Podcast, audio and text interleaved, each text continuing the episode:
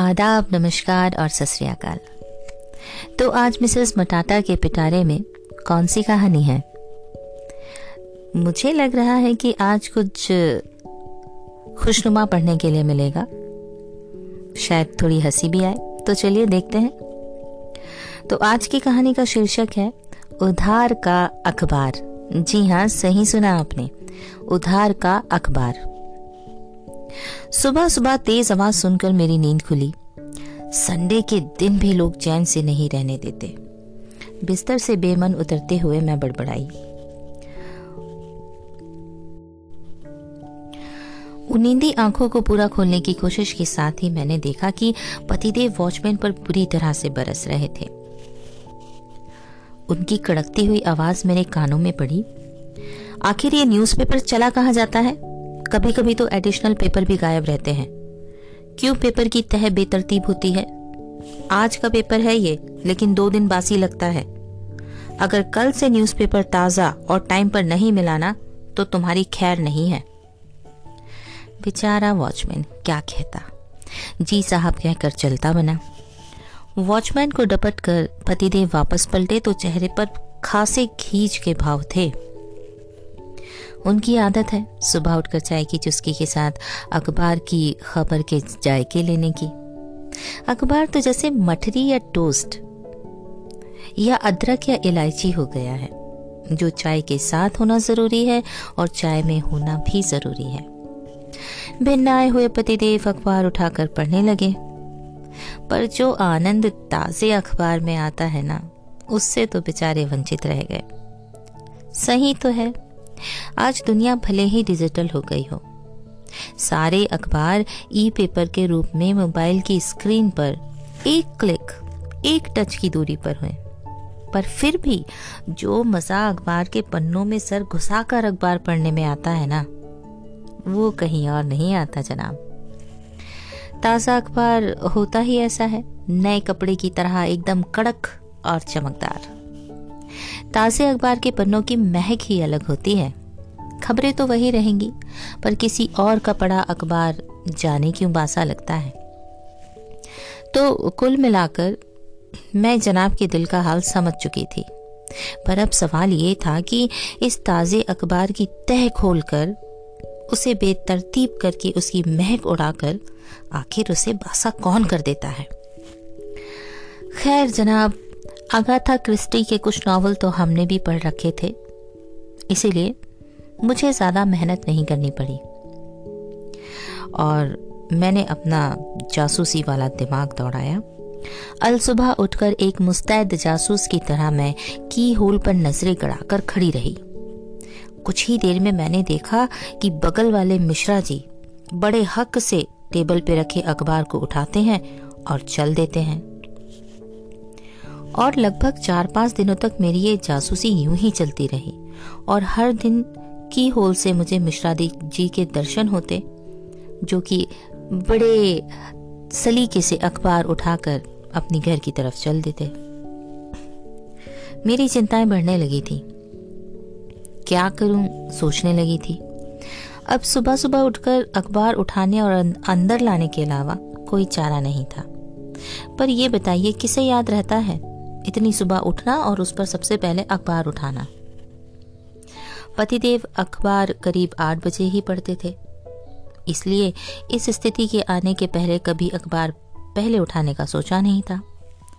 खैर, काफ़ी बातचीत के बाद यह हल निकाला गया कि धर्म संकट से बचना है तो अल सुबह ही उठो और इससे पहले कि मिश्रा जी अखबार पर हाथ साफ़ करें, उसे उठाकर भीतर धर लो। पर यह काम भी मेरे ही मत्थे पड़ा। क्यों? क्योंकि स्कूल जाने की तैयारी के लिए मुझे वैसे ही सुबह उठना होता था। बस फिर क्या था? मिश्रा जी और मुझमें एक अनदेखी और अनकही सी स्पर्धा होने लगी। कभी मैं अखबार उठा लेती तो कभी मिश्रा जी उठा ले जाते। अगर अखबार पहले मेरे हाथ लगता तो मुझे खासा जीत का एहसास होता। और अगर उन्हें पहले मिल जाता तो शायद उन्हें भी ऐसा ही कुछ लगता होगा। खैर, कई दिनों तक ऐसे ही चलता रहा।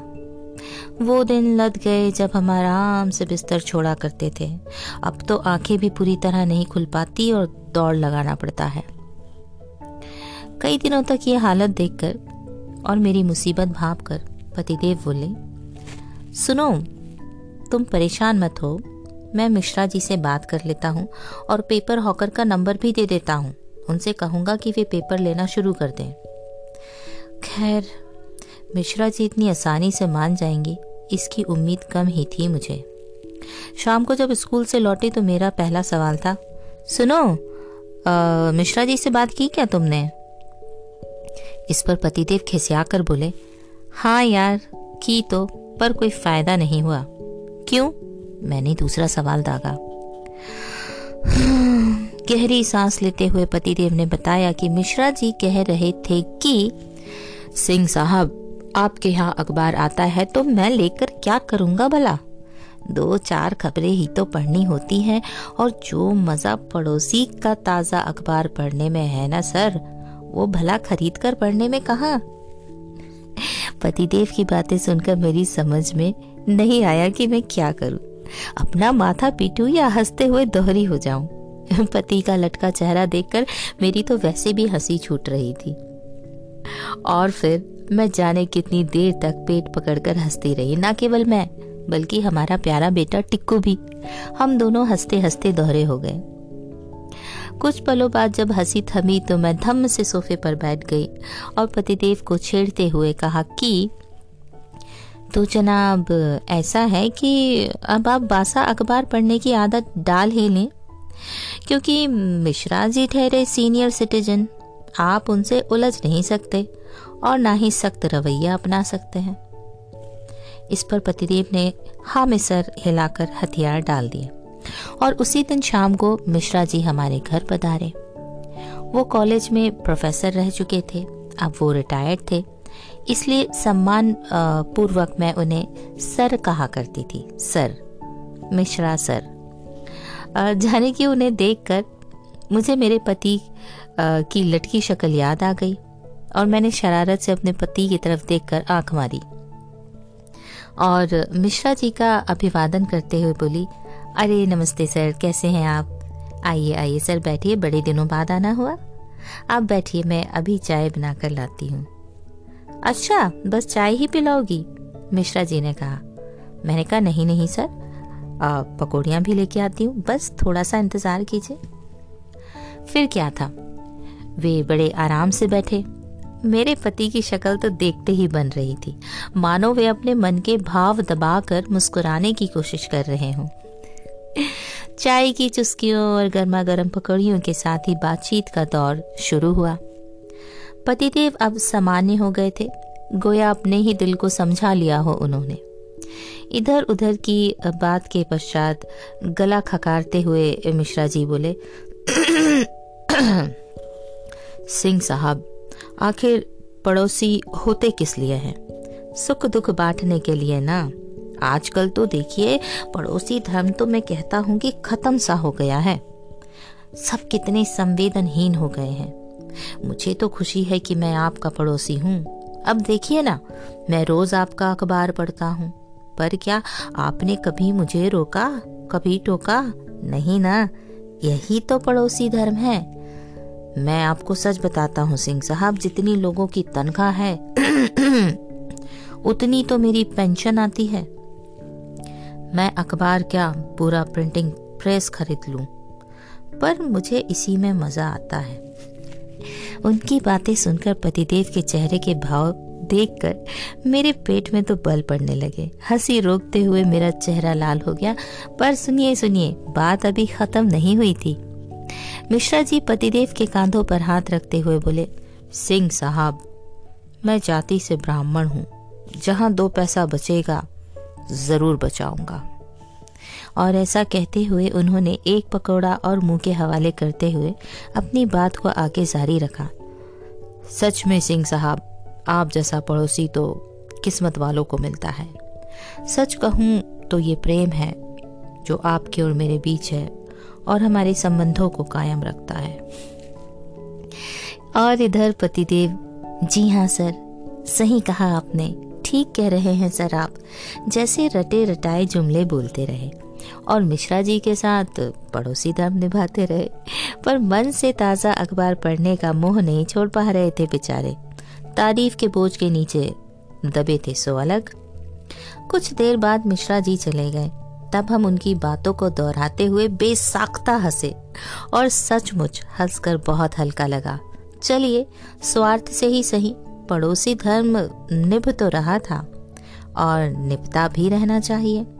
हम समझ चुके थे कि अखबार को पाने की ये चूहा दौड़ तो चलती रहेगी। और पड़ोसी धर्म भी अपनी जगह कायम रहेगा। कभी मिश्रा जी के हाथों अखबार का उद्घाटन होगा तो कभी मेरे हाथों। खैर, रात को काफ़ी देर तक मैं काम में उलझी रही तो पतिदेव ने आवाज़ लगाई, अरे मैडम, सो जाइए। कल सुबह उठकर आप ही को अखबार उठाना है, वरना नज़र हटी और दुर्घटना घटी। और ऐसा कहते हुए वो स्वयं ही ठहाका मारकर हंस पड़े और साथ ही मैं भी हंस पड़ी। इस निर्णय के साथ कि कल का अखबार तो पहले मैं ही उठाऊँगी। और ये सोचकर मुस्कुराते हुए मैं सोने चली गई। तो कैसी लगी आपको ये कहानी? अपनी प्रतिक्रिया ज़रूर दीजिएगा। मिलते हैं फिर। शुक्रिया।